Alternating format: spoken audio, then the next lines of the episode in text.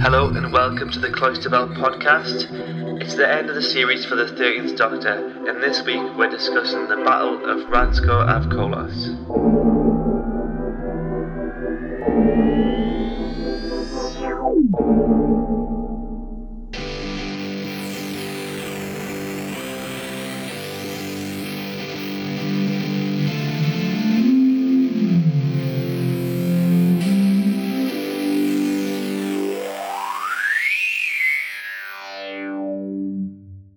Hello and welcome back to the Cloister Bell podcast. I'm Rob, And I'm Liam.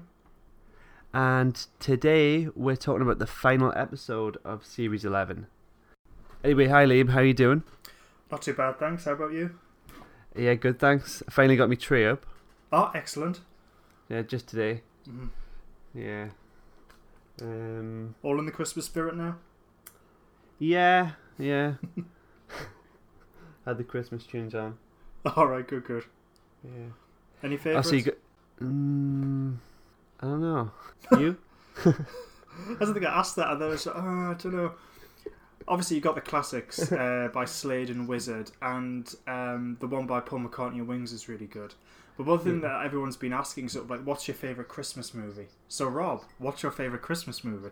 Christmas movie. Oh, you know what? I've I've probably had a few which have been ruined by the kids because they just made me watch them over and over. Oh, okay. So, so I've been watching a lot of Home Alone one and two in the past couple of weeks. Oh, yeah, they're classics. Uh, They're still good. Yeah, but I've I've seen them so many times. I'm starting to see all the little flaws.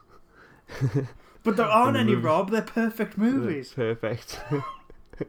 Must be just imagining it. Um, I watched The Grinch twice today. Oh, okay. Uh, um, what about yourself? Yeah, you've got the Home Alone movies, uh, which I think are really good. My personal fi- all-time favorite is the Muppet Christmas Carol.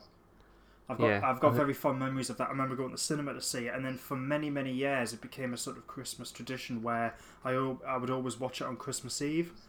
Uh, I stopped doing that just a couple of years ago, but that so there's a there was a bit of a nice tradition around it. But I just find it really enjoyable, and I think, and I'm not being ironic, I genuinely mean this. I think it's the best adaptation of Dickens' A Christmas Carol. So yeah, that, that, that's uh, that's probably my all-time favorite Christmas movie. That's cool. I haven't seen that in quite a while. Uh, I think the two movies that kind of define Christmas for me would be Gremlins and Batman Returns. Funny enough, I was just about to mention Batman Returns. That is, I absolutely love. I mean, the uh, the, uh, the Michael Keaton Batman movies are my all-time uh, favorite of, of Batman. Michael Yeah. Keaton's, I think, is the best. Um, but yeah, I love Batman Returns. I've been wanting to watch that. I'll hopefully get around to um, watching it. One movie I have watched recently, and it's it's so. I mean, there's a bit of the, the movie where it is set during Christmas, so it, uh, it you know it, it applies. It's a Christmas movie. It's The Godfather, Right. Okay. um, because that's one of my all time favorite movies. But I haven't watched it for the last couple of years, and I watched it just this weekend. Gone. Oh, it's so good. It holds up. There's stuff in there that I hadn't noticed before. Yeah, I love that movie. See, I haven't seen it properly since I was a kid. Um, I, I was actually thinking about it the other day, some, so, somehow. Um, and I know like Empire's rated it like the most popular, the best movie of all time, haven't they? Yeah, yeah. Sort of every now and again they they do a hundred greatest movies, and The Yeah. Godfather always tops it, and it is a cracking good movie. But it's no part two's better. I mean, one The Godfather's fantastic. It's phenomenal, but for me, part two is just the slightly better movie. But anyway, Yeah. Huh. Oh, and I watched Jaws last week. It was just on the telly, and I was thinking it came on really late, maybe at about eleven o'clock or something. Mhm. I thought, oh god, who's going to watch Jaws at this time of night? uh-huh. But like two minutes later, I was hooked. and yesterday, randomly, I just put Lethal Weapon three on. right. Bit of a confession: I haven't seen any of the Lethal Weapon movies yet. Oh no, I know. Um, it's it's been on my to watch list for quite a while. that's cool. All right, we'll we'll have to um, we'll have to do a Lethal Weapon podcast. Yeah, we'll make it happen. Um, so what else has been happening? You've got your something came in the post. Oh yeah. Oh, I'm so excited! I've been waiting months for it because I pre-ordered it earlier this year, and, uh, and then finally arrived on Monday. Uh, and it was the season 19 Blu-ray box set. hmm Um, so f- getting to, to open that up, it, I know it sounds probably really dark, but I, I was I was over the moon with it. The artwork is amazing. hmm Uh, I love the artwork in it. So just just looking at the box set is uh, is an experience in of itself, and opening it and seeing the, the different artwork for each of each of the stories. It was really really nice. Uh, the booklet's lovely. It's got this really distinctive, uh, colourful image on the front, and the notes have been written by um, uh, Pete McTighe, who wrote um, who was the author of the episode Kerblam. So he's written the, the booklet notes for that, and I've uh, uh, I've just watched Castrovalva, and Okay. uh, which is a story that I've always really enjoyed. So you know, I've had it on VHS, I've had it on DVD, and now I've got it on Blu-ray. So it's a story that I've tended to rewatch quite a bit, and it looks amazing. Um, The the image of it has been spruced up uh, a lot more since since the DVD. The image is so much clearer, the colours a lot better. You're getting more of the detail. Uh, one thing I noticed as well is uh, I think Mark Ayres must have spruced the sound up again Okay. uh, because the sound sounded really clear and distinctive and crisp, which was nice. Um, and one of the things as well, uh, they did the same with the season 12 box set, but it looks like some of the stories have had um, some more C- uh, the option to watch them with CGI uh, special effects updates. and is this optional? Yeah. Yeah, yeah, it's optional. Um, so I've just watched Castrovalva with them on, and they're tastefully done. It's not everything, every single thing's up updated. Just one or two things that they feel maybe need tweaking just to you know sell the story a bit more. But Mhm. it's but it doesn't punch you in the face as something. Doesn't doesn't feel out of place. no, no, it doesn't feel out of place, and that's one thing that I really like. It's a lot of thought has gone into the, the overall look of them. So It's not. It's not like watching the Ark in space where there's a like a CGI kind of space station. No, no, it's not. It's yeah, because I remember when the DVD came out for that. Um, it, it- I mean, the, the the CGI was good, but in terms of the story, it didn't meld. You were aware that No. it was something modern that was slapped onto it. Yeah. Whereas with, It's like it's like sorry wh- when I watch like the the the first three Star Wars movies Mhm. with my wife, I have I feel like I have to point out and apologize that some of the CGI is from the nineties. yeah, yeah, especially with uh, with Jabba the Hutt. I, I mean, some of it works, some of it doesn't even make sense. Because funny enough, I think um, A New Hope was on television the other day. I, I I was a bit busy, so I didn't watch all of it. I just saw a bit of it, and the bit when um, Luke gets attacked by the Sand People, Mm-hmm. and you've got R two D two who's hiding in a cave. Um, they've CGI'd in some more rocks. Ah, okay. Now the CGI looks good; it looks like realistic rocks, but the way that it's been overlaid, you went, well, how did R two D two get in the cave in the first place? Raises more questions. uh, This CGI it doesn't mm, make any sense.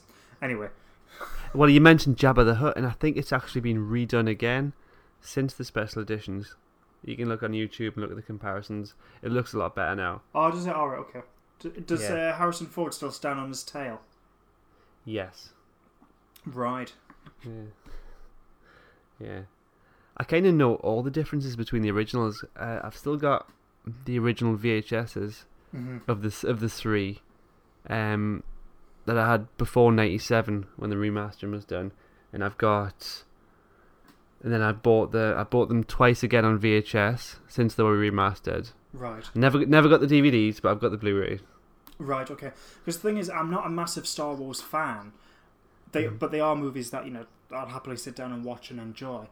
But even though not being a massive Star Wars fan, when Disney bought the rights and you know they've started doing the movies again, there was th- there was th- those rumors that actually what they're going to do is release the original cinematic versions of Yeah, that's it's a bit of a myth that's going around. I think It- a lot of rumors.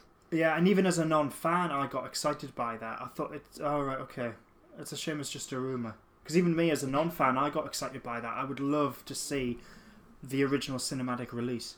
And considering think- how important they are, you would think Mhm. something you know because there are, there are a lot of movies which are have massive ci- cinematic importance, And the big Mhm. thing is, you know, they, you know, you preserve them.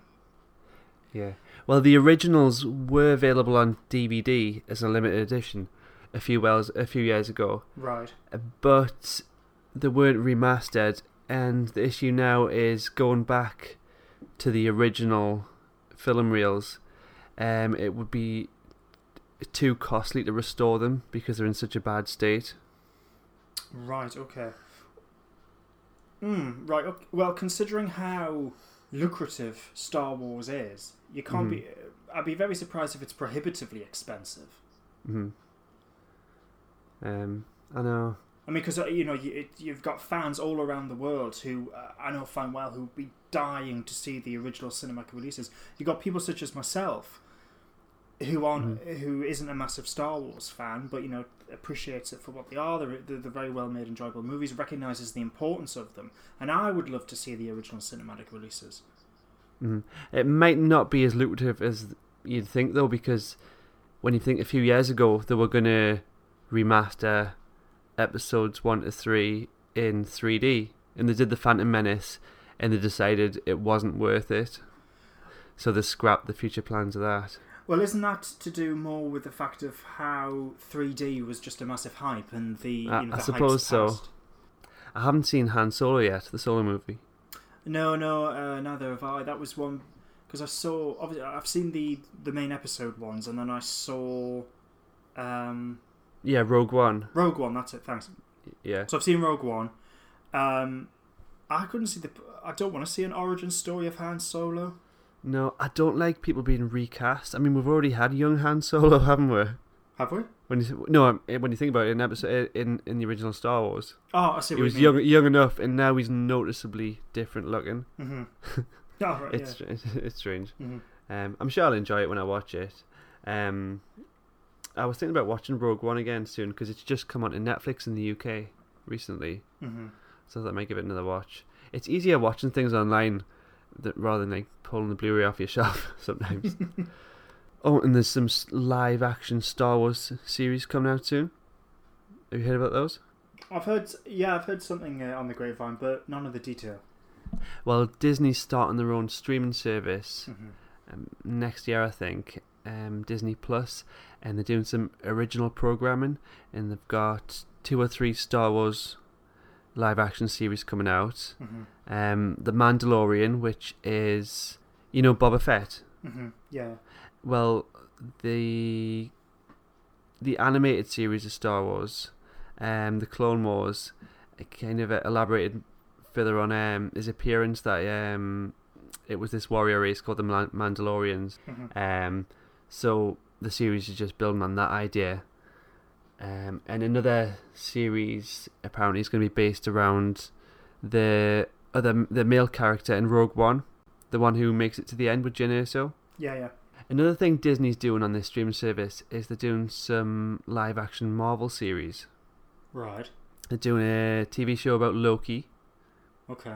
and also Vision and the Scarlet Witch, and another one. Um, but with this happening, um, we've also got the Marvel TV shows on Netflix that are systematically getting cancelled, which is a bit of a shame. All right. Okay. So I wonder if they're taking the rights away from the television division of Marvel Entertainment, and then they're they're making a more a more canon kind of spin off on the streaming service.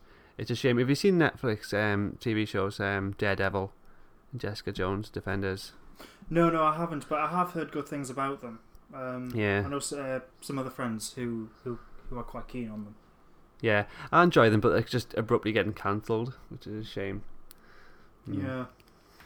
Actually, talking of Disney, because uh, one thing that uh, Disney have done is they've released uh, a new box set, which is of all the animated movies from 37 to the present, um, Mhm. which is great because um, you know if you if you if you like movies and you like animation, like I think most of us do, um, you know D- Disney's the the thing, and they've, they've done some absolutely cracking movies. So to have it all in one box set, it's like, oh, this is really really great, and I do want to get my hands on it, but it's two hundred and fifty pounds. I was gonna guess maybe three hundred pounds. Yeah, and it's. Mm, I mean, you, you could. I I, mean, I don't know. I haven't worked it out. It, it probably would actually be cheaper buying them in the box set than perhaps buying them individually. Maybe. But yeah. as a, as a one, but uh, but as a one massive bulk payment, it, it is a bit much. yeah. It's as if Christmas is round the corner. Yeah. I've got so many Disney movies now um, because my daughter's got them. Remember when I was a kid, I'd have maybe three or four Disneys on VHS. yeah, yeah. And now my daughter's got 20 or 30 of them and she doesn't really care about them. Oh, okay. She'd rather watch YouTube. Young people are stupid. Sorry, Rob. I'm only joking. Also, I was asked a riddle the other day. All right. Okay. Uh, well, it was a, it was it was for children, but I got it wrong. So I thought I'll put it to you. Oh God. Right, Um, no pressure then. A boy and a doctor were fishing. hmm The boy is the doctor's son, but the doctor is not the boy's father. Who is the doctor? The mother. Yes, All right. but I thought we've got the new series of Doctor Who with Jodie Whittaker, and I still overlooked that. Eh, disgraceful, Rob. Mm. Okay, so let's talk about the final episode of the current series, which is the Battle of Rancho av Kolos, if I pronounced that correctly. So, what are your Hmm. thoughts? It it was a fine episode. I didn't expect a massive climax. Um, I was thinking something more along the lines of the character drama hmm side of it, um, which we didn't get. We did get some of, but um, not to the extent that I hoped for. I was hoping for more of a climax, um, for the character narrative, hmm possibly. What were your thoughts? Well, I thought that the episode started off really, really strong. So we've got these these two characters who are clearly very faith based, and their faith uh, has enough power for them to create and shift things around. And that was a really, really good scene. There was a teaser that Tim Shaw was going to be the villain, Mhm. uh, so that was handled really well. Then we had, then we cut to the far flung future. Then we have the TARDIS, uh, the TARDIS crew. They're investigating. There's a mystery. There's a man there who doesn't have his memory. He's lost his memory. There's a whole po- prospect that, um, that unless you're careful, you can basically lose your mind Mhm. um, in this place unless you've got those uh, neural inhabitors or whatever they uh, inhabitors or whatever they're called. Mhm. Uh, and there was it felt like there was this tremendous sense of of scale in the episode and um, I loved the location. It was sort of uh, the return of quarries back into Doctor Who, but it looked, Yeah, but it looked that. really, really good. And seeing the cross spaceships and having that massive monolith up in the sky and the transporter to that, um, there seemed to be a lot of promise. And then, I've got to admit, I got bored. I thought that the episode dragged a bit, and I've got to admit, I was very disappointed with this. Um, it was an episode that I went into with possibly high expectations because I've enjoyed the entire run of the series, and it was going to be interesting of how it's how it's going to end. There seemed to be a lot of promise and potential. There were really nice ideas there to begin with, and then you know those two characters who are faith based and they're being able to manipulate the world and everything like that Yeah. they were pretty much there at the beginning and at the end. They didn't seem to do much, and that was a shame because there was a lot of potential there. Um, Ryan and Graham are told to find two more uh, to, to go and find the, the the crew members who have gone missing, and then they find out there are actually more people who have been imprisoned, but it's never explained who or why they are there. So that felt a bit disappointing. Um, Did you think at any time that perhaps it wasn't Tim Shaw behind the mask? no, No. I was wondering if, because we, didn't see his actual face for a little while, hmm I thought that maybe there was going to be a bit of a twist, but there wasn't.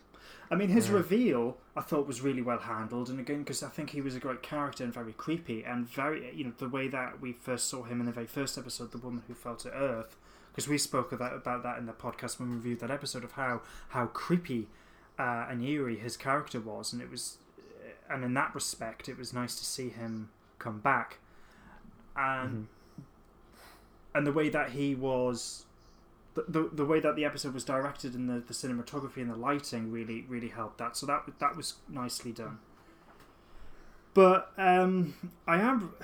It's such a shame. I've got how, how disappointed I was at the end and the final twenty minutes watching it. I just thought there was an awful lot of padding. Yeah. Which, considering the ideas that the episode contained, is really surprising. There was a lot of potential in there, and Chris Chibnall didn't really tap into it for me. No, I agree with that. Um, and inside the monolith, it it was more of um, one of those situations where they just used the back of the studio kind of thing, wasn't it? It didn't feel like an elaborate set that they made, which is a shame because they have made some really cool sets, like um, the Tsuranga Conundrum Mm-hmm. was quite good. I think they could have perhaps had a more elaborate setting for the inside of there. Yeah, and and given given that this was created uh, in a you know by two incredibly powerful people who could create anything and everything. Yeah, and the the the name dropped the word dimensional engineering, didn't it? Mm-hmm. At some point, with regards to the sh- with regards to the craft, and then it was a bit of a um, lame interior. Yeah, yeah, and the fact that you know when they enter the TARDIS, they totally understand how it's bigger on the inside than the outside be- because of their um, their ability to create these dimensions and so on, which is a tremendous idea. It's Yeah. it's a great idea, and Doctor Who's tapped on the power of faith, the curse of Fenric, in terms of something. Uh, and then you had uh, Christopher, uh, Christopher Bidmead who wrote Logopolis, and he was talking about how maths can be incredibly powerful in order to create entire worlds and events. hmm Um, so it's it's a good idea, and here we're tapping into people's faith. So uh, about being able to you know create things and change environments and so on. So there's a really there's a really good idea there. But it wasn't explored enough. It was used more of just to simply give Tim Shaw the power that he needed Yeah, in the story. Yeah. and the way that those characters, yeah, the way that those characters were utilized, it did feel a bit sort of like they were just used as there as a plot point, rather Mhm. than incredibly interesting characters. Which, given the way that the series has progressed and the way that it has been character driven, is really surprising. hmm Chris Chibnall has shown his his strength in being able to create characters and fashion a series where, where we see these characters progress. Um, so to have this as a series final where that's a weak point is is disappointing. Hmm. Yeah, maybe his skills have been a bit overstretched this series, perhaps. As a writer. Maybe I mean I don't I, I, don't, I Mm. mean I don't want to go too. I mean because clearly he's a very talented writer and he's shown that he's very, in my opinion, I think he's shown himself to be very good for Doctor Who. Mhm. Um, I just think because I mean this is a, a totally fresh uh, series, but in some respects you could compare it to the classic series where every story has, by and large, been an individual adventure, and then we get um, a massive series finale, which is in some respects separate, but we have this returning character, so it's it's loosely linked to the first episode in that respect. Um, Yeah. But that's that was one of the. If so, if you go back to the classic series, you can have a fantastic run, if you if you're taking it as a whole. But if you have a la- if you have a story at the end of the series which doesn't meet expectations for one Mhm. reason or another, it's it's perhaps even more of a disappointment than it normally would have been. Yeah. I think that if if this episode had been perhaps broadcast in the middle of the series, I still think I would have had some reservations and be a bit disappointed with it. But I don't think my disappointment would have been as high as it is because it's actually supposed to be the series finale, Yeah. and it felt a bit flat. Well, we shouldn't forget that we've got quite an explosive episode in a couple of weeks anyway. Yes, that's true. We do have the New Year's uh, special, which I am looking forward to. But the, I've always sort of treated the Christmas specials and what's going to be the New Year special as separate from the ongoing series. Yeah, not just a bookend to the series. Yeah. hmm Yeah, yeah. Um, and it's uh, it was a bit. I, I mean, one of the, the biggest one of the, the biggest things about this story was was Graham and his sense of revenge. Yeah, he, he still had a lot of resentment towards Tim Shaw, hmm didn't didn't he? Yeah, yeah. Um, yeah, that was an interesting part of it. And uh, I think my favourite part of the story was maybe um, in the quarry, um, Graham's conflict with the Doctor. You know when he's when he says he's gonna if he's he's gonna kill Shaw, hmm and the Doctor says no, you're not. Yeah. Um, but the kind the kind of both assume authority on the matter, and Graham's like, well, yes, I am. I, I thought that was a good moment. Yeah, I agree with that. I mean, I don't know whether you felt this as the hook, but when I when I was watching the episode, I've got to admit that sense of Graham's uh, Graham's powerful sense of revenge, I thought was forced. Watching it, I went, "Where on earth's this come from?" Because there hasn't been the way that in the previous episode, seeing how his character has developed. Hmm Yes, he's been hurting that um, he's lost grace, but there's been the sense that you know he is mature and he's you know he's dealing with that sense of loss. This sense of revenge, for me, hmm felt like it, it came completely out of nowhere.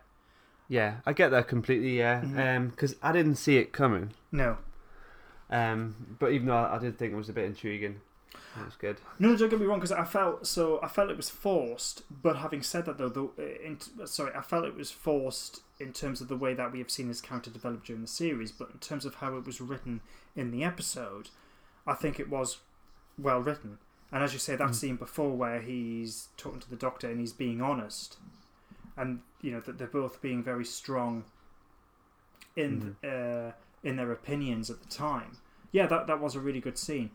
Uh, I don't think it was any particular surprise that Graham decided not to kill Tim Shaw. hmm But I do wonder, you know, because there's this whole idea of, of killing Tim Shaw is is the worst thing for Graham to do.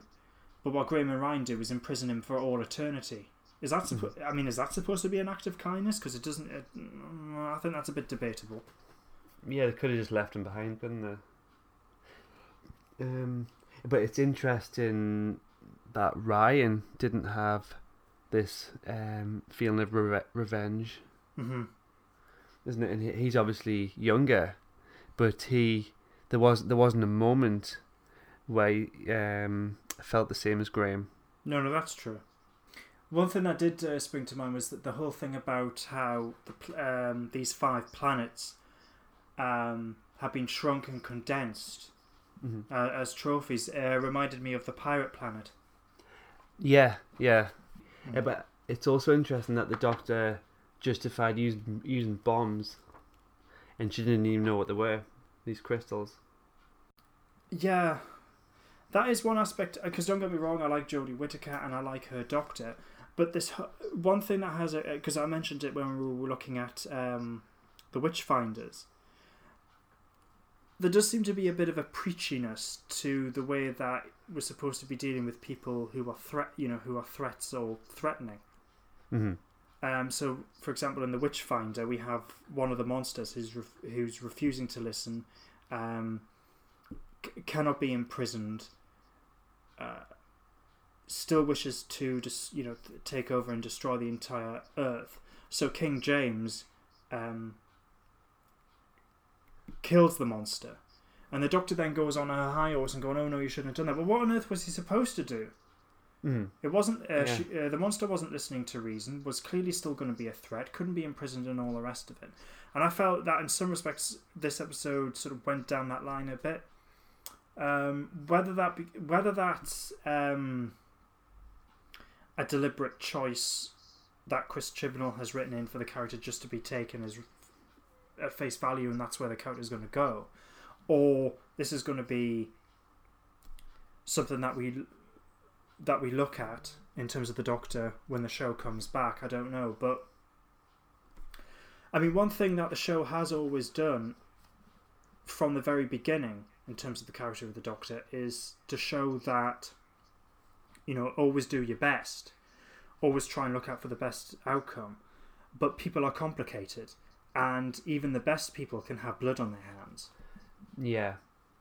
So you, there's two ways of looking at it. Either the doctor is a bit of a hypocrite, Mm-hmm. using violence whenever she feels like it, um, or she's making an educated guess on the situation and um, just well, still kind of making up the rules Mm-hmm. for herself as she goes along. Um, but yeah, it does seem to go a bit back and forward with the Doctor's moral stance rather than being progressively better. Yeah. The Doctor half invented wellies. Apparently. Which half, though? Probably the top half, the bit that's useless. Ah. And then Wellington the, came the, along. the really floppy bit. Yeah. yeah. Then Wellington came along and went, nah, needs to be better. I don't know why, but um, first thing that came into my mind was um, Withnail and I. You know when uh, Richard Griffiths gives them money to go get some Wellington boots. oh, right, yeah, yeah, yeah. I I- it's not completely unrelated to the uh, episode, but I just I don't know. Strangely came into my head. Oh, I, wanna, I need to watch rewatch that Yeah. movie again now. Could we base a podcast on that movie? Like by extension, it could be classed as Doctor Who, couldn't it? Well, I mean, I've got a Blu-ray uh, copy of, of Withnail and I, which has been signed by Paul McGann. Uh, Paul McGann played the Eighth Doctor. But I, um, do you remember a while back I had this running joke where anything that featured the, the main actor who played a Doctor could try and make a canon?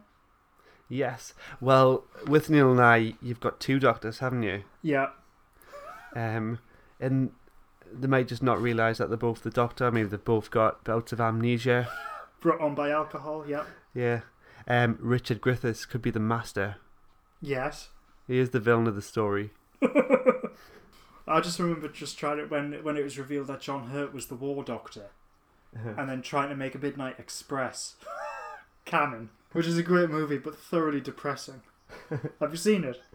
no. Oh, okay. Oh, it's um, it's loosely based on a true story, um, about an American who was trying to smuggle marijuana outside Turkey but got caught and then was imprisoned, um, in a Turkish prison and and is dealing with it. And John Hurt is in it, and John Hurt plays one of the one of the fellow prisoners, and um, oh, it's re- it's so tragic what happens to his character. Um, Oh. But yeah, try, trying to get that and try and make a canon in terms of Doctor Who. It's that, that that's when uh, the War Doctor just had a massive nervous breakdown before Okay. before Day of the Doctor. He went right. I need to sort this out. But anyway, Okay, so that's something to do next year. We'll go out looking for missing War Doctor adventures. But Alien. we'll have to we'll, we'll have to find the ones where John Hurt doesn't die, and he does die in a lot of his movies, doesn't he? yeah, that's true. So yeah, we couldn't count So Alien. has there ever has there ever been a John Hurt movie that he hasn't died in? Um, I can't I can't think of one off the top of my head, but um, we'll just put it down to you know Artron energy and being able to sort of like regenerate a little bit. Yeah. And then would that mean that Alien Three is canon because it's got Paul McGann in it? Oh God. This Yeah, way, I madness lies. I remember Doctor Who magazine referenced that movie. Um, one of the Doctor's companions um, says, "Oh, I feel like an extra in an alien movie." and, and, the Doctor's like, "Oh, I know what you mean," and he kind of looks a bit sad. oh, I like that.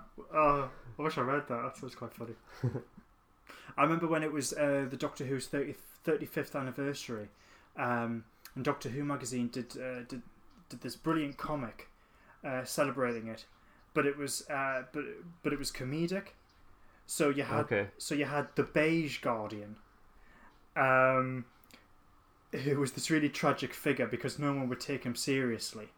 So um, he gets all the doctors, and it's this sort of this really ridiculous, mad adventure. Um, but I remember really enjoying that, and I thought that was quite funny. I want to take that out and read it now.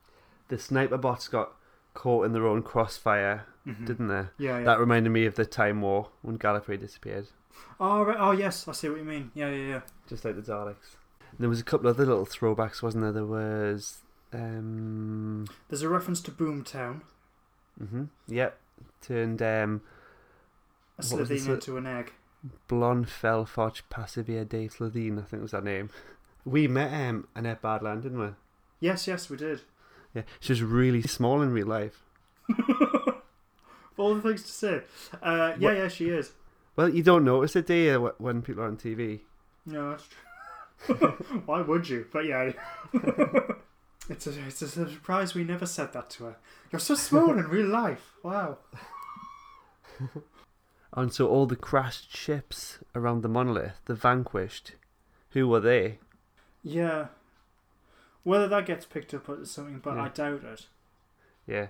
I suppose he's been there, what was it, 3,000 odd years? Yeah. So it could just be any random randomers coming to check it out, couldn't it? Hmm. Because again, I thought that was going to be something that um, maybe was picked up on, but wasn't. It did remind me of the brain of Morbius. Initially, Ah, okay. you know how Yeah. there's there's all those crashed spaceships. Yeah. So there wasn't much to say about Yasmin this episode, was there, really? No, that's true. I mean, I, the sense that I'm getting is that they're trying to make um, the Doctor and Yaz a lot closer as companions. hmm Whether that turns into something a bit more than that, I'm not too sure. But at the moment, that seems to be the direction that they're going in. Um, it's it's going to be interesting how they how we see more of Graham and Ryan's characterization because that was another thing. It felt like that this episode it's gone as far as it can.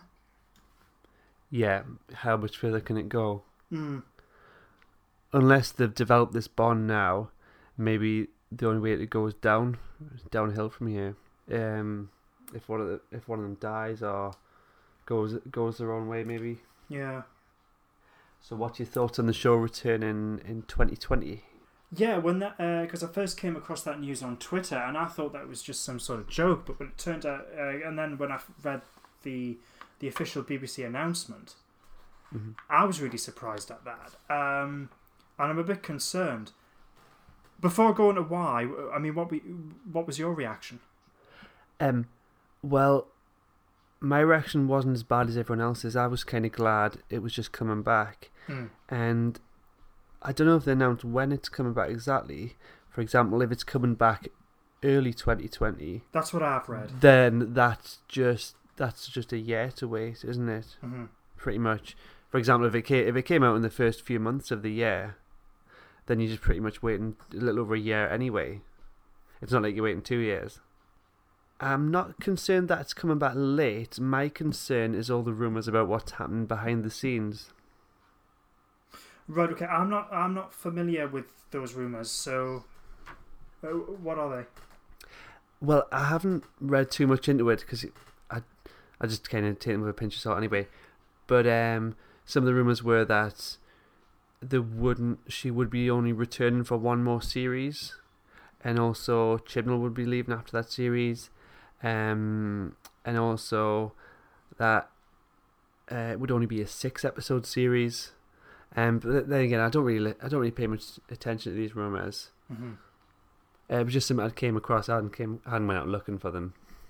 Yeah, I, I mean, it's interesting. I wonder where those rumors have come from. But yeah, my initial reaction from from hearing from what you've just said is that's got to be hogwash.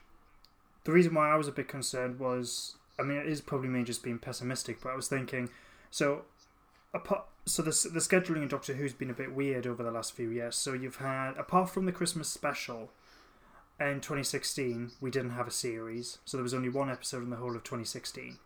Um, That's right. We had two Christmas specials back to back, didn't we? yeah, yeah, and then um, then following the end of Peter Capaldi as as the Doctor, there's then been a 15 month wait for us to get series, series 11. So series 11, we have an entire new production team, new Doctor, new companions, and no sooner have they've been established, we're now taking a break. Now, yeah, you did say that if we're taking the New Year special into account, and if the the new series is going to be broadcast in early 2020, um, it'll just be a year.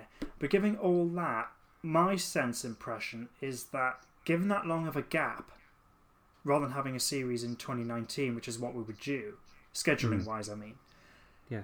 I think that when it comes to it, most people would have just moved on and not be that interested in watching it, regardless of how good or bad it is. I think, yeah, obviously fans will tune in, but in terms But of it's gonna, it's going to lose lose momentum, isn't it? it's, go- it's that is, that's been gaining with a lot of people. yeah, yeah, it's going to lose momentum. So yeah, I, I'm I'm just really surprised that the next series is scheduled for 2020. It's a bit of a shame. It is, yeah. Um, I'd be interested to know what the reasons are. It, it just it seems a very odd decision. So the New Year's Day trailer hmm it's, didn't give too much away, but it seemed exciting. Yeah, it did. I thought it was a very good se- uh, trailer, and it look it did uh, it does look really exciting. And of course, it sparked off all these rumors that because it's hinted at that there's going to be this old villain of maybe the Daleks are coming back. Yeah, that's the way it comes across. hmm So, final thoughts on this episode?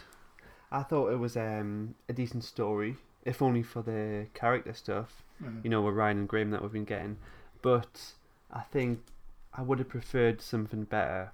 A bigger payoff would have been better. I think my thing is there was some very good ideas within the episode which weren't really tapped into. Um, it left me feeling a bit flat. I thought there was an awful lot of padding within the episode, which is odd considering that there was a lot of potential with the ideas that were explored. Um, so I've got to say I was a bit disappointed with the story. It, um, I did find myself being bored through some of it, which for a program like Doctor Who, it um, it regardless of whether you like the story or not, it shouldn't be boring. No, not at all. Uh, and I've got to admit, so the, be- the beginning of the episode was very strong, but towards the, the final twenty minutes of it, I just felt a bit underwhelmed. I'm afraid to say. Yeah, and some of the series finales have been quite memorable, haven't they? hmm Like the Parting of the Ways, um, and then again with series two and 3 Mhm. and so on. And obviously that there was the the big um the big one series four.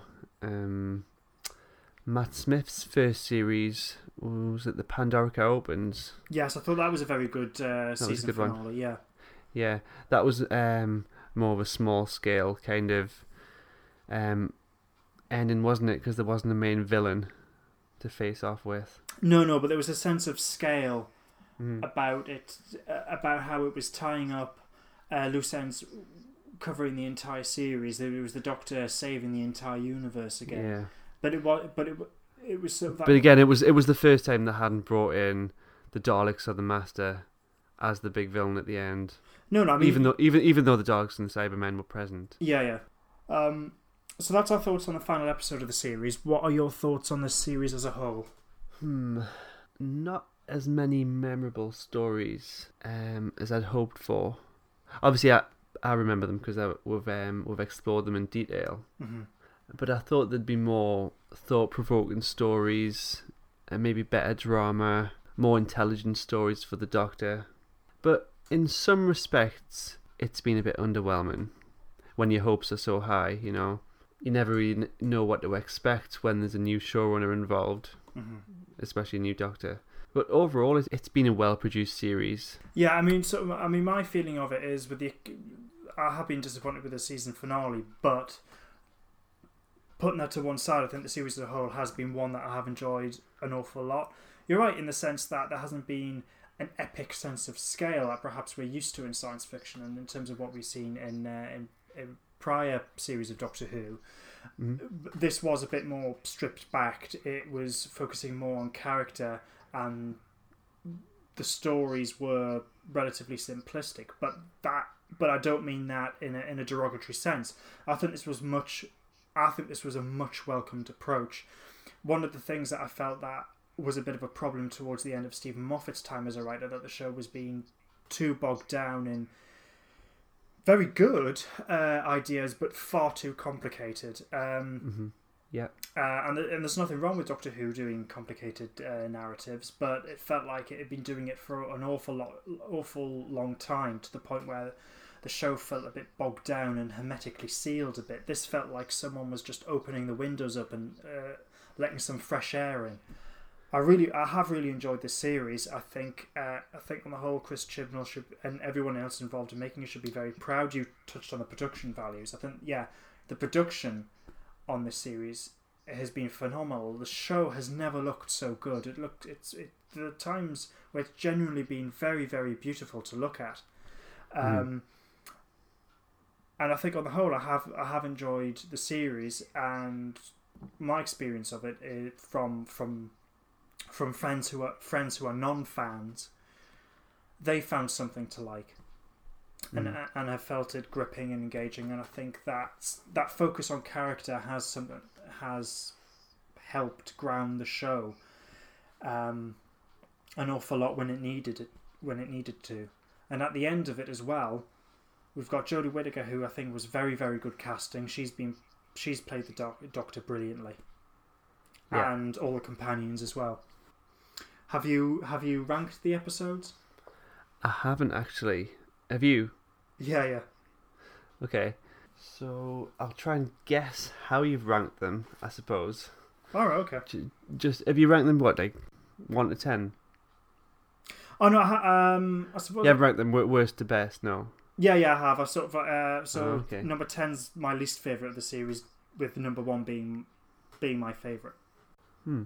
So I'm going to say some of your favourites hmm would be the woman who fell to Earth, hmm the Ghost Monument, hmm Demons of the Punjab, and the Witchfinders, hmm possibly, and Rosa. And I, I think your least favourites would probably be maybe Arachnids, Tsuranga, Kerblam, and It Takes You Away. Go on then, so how did you rank them? So number ten, the Battle of Ranskoor Av Kolos. Number nine, Demons of the Punjab. Number eight, uh, the Sar- Tsuranga Conundrum. Number seven, Arachnids in the UK. Six, It Takes You Away. Five, Kerblam. hmm Four, The Ghost Monument. Then in at number three is The Woman Who Fell to Earth. In at number two is Rosa. And so number one is The Witchfinders. Okay, Witchfinders number one, that's cool. Mhm. Yeah, I think I'm looking forward to sitting down and watching them all again. I think I've just watched them on just the once after broadcasting them, but uh, this would be a series that I'd be quite happily to rewatch at some point. Yeah. I I used to like wait until the box set came out to rewatch them. hmm It's it's annoying that we've got iPlayer and we can record them now. I did um when the revival came out in 2005. hmm I was recording them on VHS at the time, so I've still I've still got those somewhere. Oh, have you all right? I mean, I know we were actively using DVDs for a long time by that time, but it was hard to record back then, wasn't it? Yeah, yeah, that's true. Because there was this strange gap between VHS coming to an end. You couldn't re. I mean, it, I suppose there was the technology around, but it wasn't readily available for for people to On- record on DVD. So there was a bit of a gap until you got something like a TiVo box or whatever, so you could record. Yeah. And then, because it was a bit weird when you started to get that and going, now you can record your TV programs. It was like, yeah, we were able to do that years ago. Yeah. It's it's, it's taken ages to kind of catch up digitally. hmm Anyway. And it kind of puts me off buying the box sets as well, because when when the time comes for me to buy it, I've still got it saved on my TiVo box, hmm and it's probably also on iPlayer as well. Yeah, yeah, that's true. I think if it's if it's something that I really like, then I think I will make the effort to to buy to to buy the box set or whatever. Because I'm one of those I like I, I like having it um having a tangible item to enjoy. So, what's your thoughts on the digital revolution with um, physical copies going away? Does it does it concern you a lot? No, because I don't think I don't think we'll get I don't think we'll get rid of physical copies of things. Mhm. Um, obviously, digital will take over because of the convenience of it, but people will always want things, um, and you. I mean, you can kind of see this with video games. You can either download it digitally, or you can get a sort of vanilla physical copy of it, or you can get it all in a fancy presentation box with a whole load of goodies chucked in it and, then sold at an extortionate price. And that sort of covers the market um, for everyone's possible needs. Uh, because people want things, or people want to give someone a present, or people like receiving presents. So, uh, and I mean, we're seeing this with music. Music is a really good example of this because you can get it digitally, um, so you can download it there, which which I do.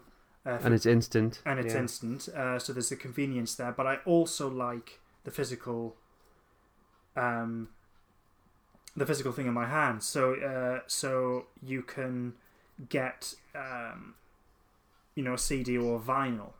hmm I mean, it's it's really interesting now that uh, v- vinyls have made a resurgence in recent years, as we know, and I think they're going to stay. CDs, despite people's predictions a few years ago, that people are still buying CDs. hmm Um, so no, I I don't think the digital revolution means people will stop buying physical copies of things. Yeah, that was my concern. Yeah, a few years ago. hmm I mean, still now I'm reluctant to get a digital copy, um, unless, like you say, it's um, a game or something. Because a lot of the cases you can get for a reduced price, like on on with PC games. If you're on Steam, hmm you can get you can get like eighty percent off a game or more. Um, and especially with games now, you don't get much when you buy the game. You don't even get like a manual anymore, do you? No, no. It's just the case and the disc. I mean, one of the things that I quite like, so one of because I'm really into movies, and one of the things I like is getting the they're called the Masters of Cinema, and so what they do is they release um, movies which are considered to be cinematically important from different genres and all around the world and in different periods of time.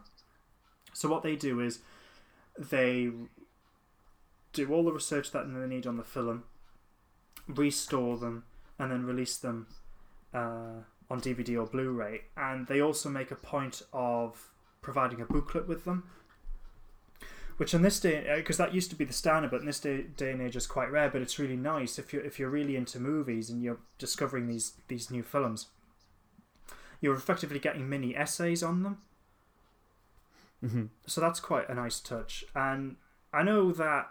So going back to TV shows and movies, so yes, you've got subscriptions for things like Netflix or Amazon Prime, and then you've got iPlayer where you can rewatch and then you can record films or TV shows as well.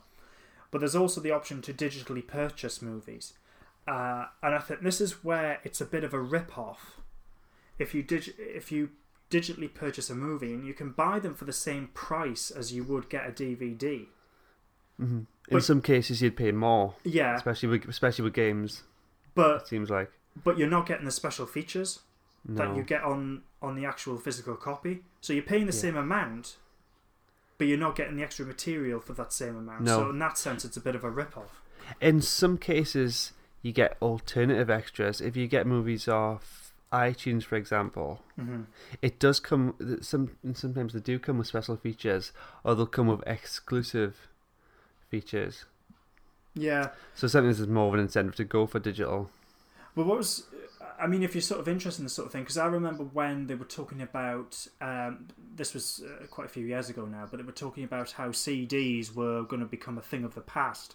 So I remember reading an article which was it was it was talking about this, but it was comparing how previous media formats, when they die, before they die, uh, the makers tend to chuck in a whole load of special features. So they, they used examples that so when it was the end of the VHS, that's when you started getting fil- uh, video.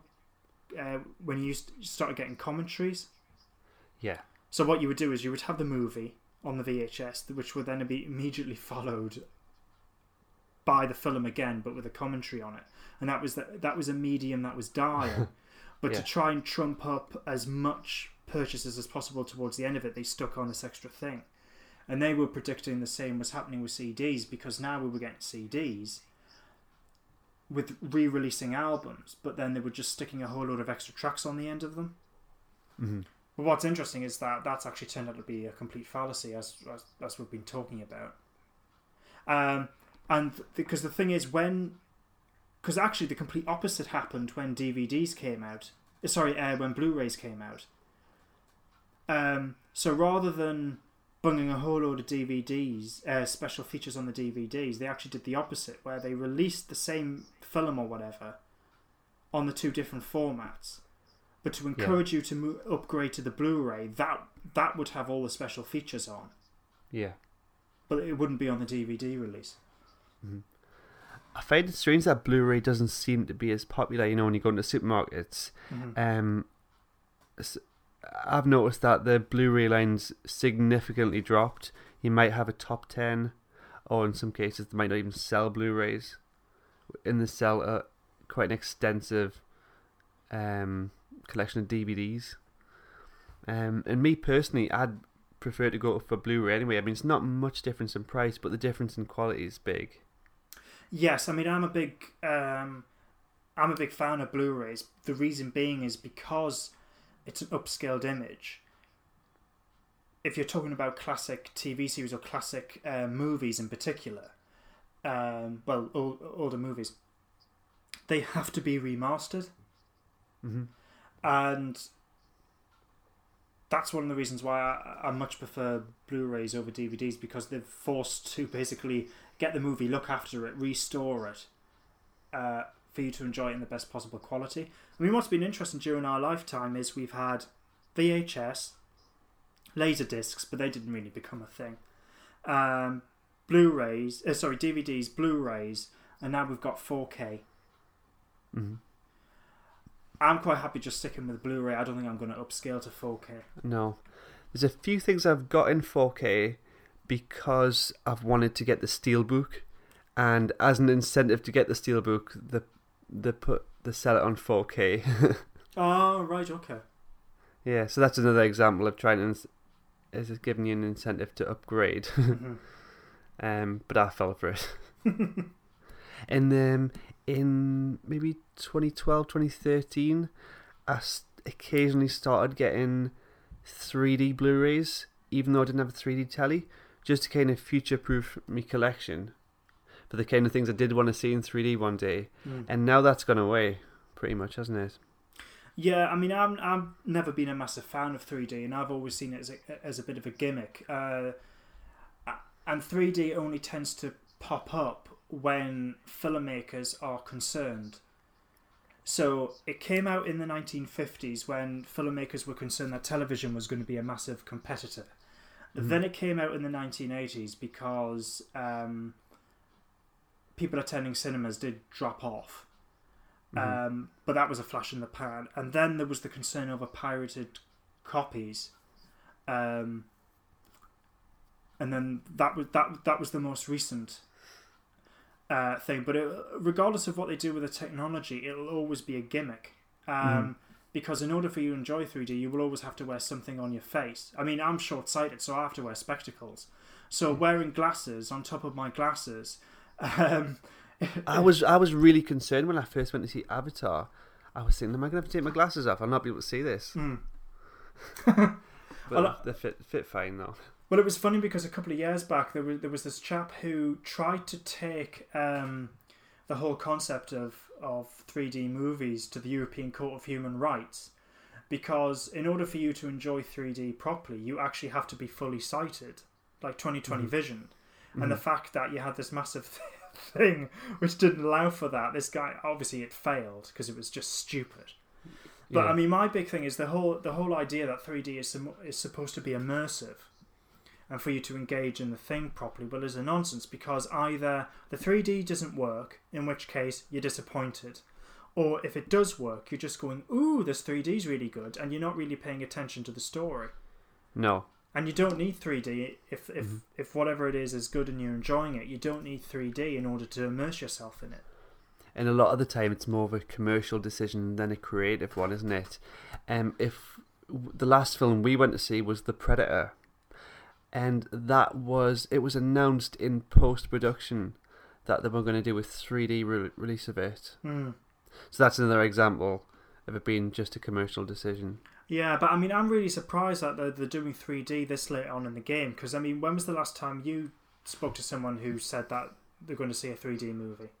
Mm, yeah, nobody. Uh, to be honest, I do go and I do spend a little bit extra on 3D when I'm going to see films with my wife. Like if we go and see one of the major Marvel movies, Right. um, we'll just we'll just pay the extra few quid and go and see it in IMAX 3D hmm just for the sake of it. But generally, um, sm- smaller scale movies, you know, we just we just see the regular shown. Well, actually, because um, when Star Wars Episode Seven came out, um, I had one group of friends who said, "Oh, we're going to see it. Um, do you want to see it with us?" And I went, "Yeah, yeah, yeah, no problem." Went, "Well, we haven't decided on a date yet.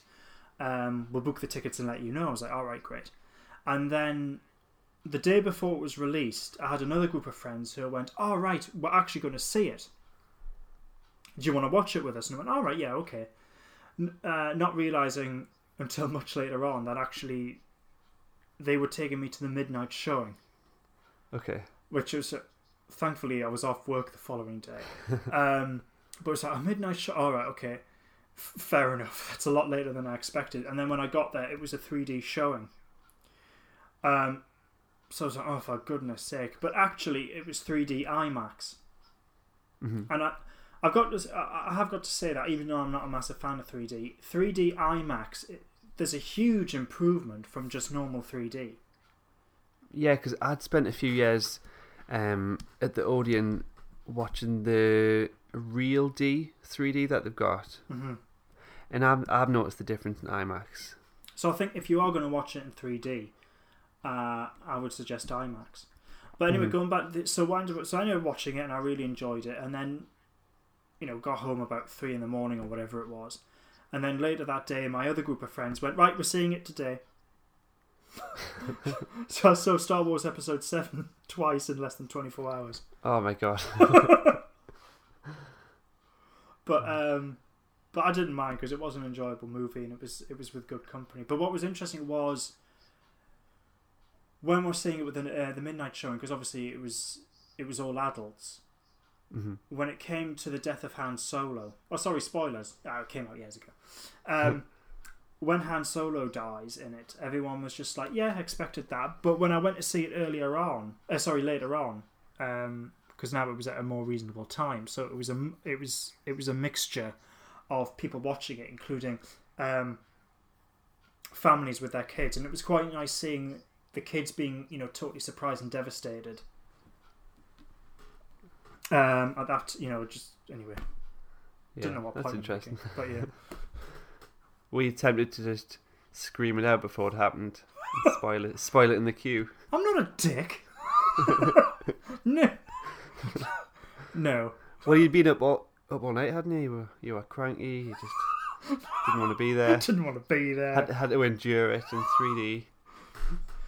Yeah, that's true. well, I'd like to thank everyone for listening this week. We'll be returning most likely after the new year. Is that right, Liam? Yeah, that's right. One of the things we're going to be doing is uh, it'll just be a couple of uh, couple of weeks wait, so we will be back very soon. It yeah. will be early January next year. But one of the things we'll be doing is, in a sort of way, is effectively relaunching the podcast because um, we basically hit the ground running with the new series, and the way that we've been reviewing the episodes, there's, certain, there's certain things that we've liked about the way that we've done it. There's certain things that we feel like we could we could do better. So we're just having a, a bit of a break just to iron out the issues, that, uh, iron out the creases, if you like. Yeah. Um. So I think it was still, even though we didn't have that much experience, I think it was a good time for us to get started, wasn't it? Um, when the new series started, it, it kind of encouraged us to keep going with it. Yeah, yeah, that's true. I mean, because we'd been talking about wanting to do a Doctor Who podcast, and then given that there was a new series around the corner, when we finally nailed our colours to the mast, saying that right, finally we're going to start doing it. Yeah. Um, and then the new series starts, so it made sense of right. Well, let's be contemporary and chat on about the the new series. So yeah, it made sense. But mm-hmm. so, yeah, so what we're going to be doing, uh, listeners, is just taking a couple of weeks off, but we will be back uh, in the, early in the new year where we'll be talking about the New Year special, and then because 2019 is going to be the 20th anniversary of Big Finish. Um, well, Big Finish Doctor Who. I think 2018 was the the anniversary of Bernie Summerfield. Yes, yeah, that's when, right. So, mm. um, so that that'll be a perfect opportunity to look at um, one side of Doctor Who, which perhaps doesn't get an awful lot of coverage, despite the fact it is massively popular and is really rather good. So we'll be hmm. looking mm. at the Big Finish audio adventures as well as classic Doctor Who, New Who episodes. We'll be t- one thing that we will be uh, keeping on top of as well as Doctor Who news in general. So we'll be talking about things that are current in Doctor Who, with whatever that will be at the time. So yeah, we'll be talking about uh, Doctor Who news, stuff in general. Of Big course, like any, any any DVDs, Blu-rays, merchandise that's coming out. Yeah, No, not that we'll be looking at everything in general, but um, yeah, we'll definitely keep an eye out for Mhm. things to talk about. So until then, we wish you all a very Merry Christmas and a Happy New Year.